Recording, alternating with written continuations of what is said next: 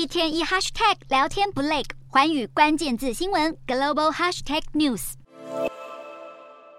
少子化不仅仅发生在台湾，全世界都面临了这样的问题。而这样的危机，现在最直接、最先冲击到的就是教育机构了。首先来看到欧洲的意大利。二零二二年，意大利的新生儿仅有三十九万三千人，首次下降到了四十万以下。这导致过去十年，幼儿园还有小学一共有两千六百所停办，而未来五年呢，还至少会有一千两百所学校关闭。至于世界第一人口大国中国，也一样是面临了少子化的冲击。二零二二年，中国的新生儿只有九百五十六万，导致学前教育的幼儿一口气减少超过一百七十七万人，这导致幼儿园的家数骤减，减少约五千六百家，这也是两千零八年以来首次下滑，减幅约为一点九四趴。但是，尽管幼儿园减少，托育机构的备案却增长了一万四千一百九十三家，年增一百五十五点二趴。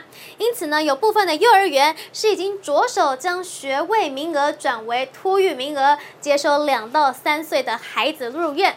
另外，看到亚洲另一个国家南韩，二零二二年的新生儿人数呢，仅有二十四点九万，学龄人口骤减，许多大学校长就预测了，未来十年内将会有三十多所大学倒闭。南韩的教育部也表示，从明年开始啊，国中小学的教师录用名额最多将比今年减少十八趴，未来要在南韩当老师是越来越困难了。牛津大学的名誉教授甚至预测了韩国将成为第一个人口消失的国家。他表示，人口减少虽然是全球的现象，但是在父权制文化的东亚国家是尤为突出，因为女性得要工作，又还要负担家务，因此婚姻的吸引力对女性实在不高。他分析啊，若南韩的少子化情形持续，恐怕在二七五零年国家就会消失。而邻近的日本呢，也面临了同样的问题。二零二二年的新生儿人数只有七十九点九万，每年大约有四百五十所学校关闭，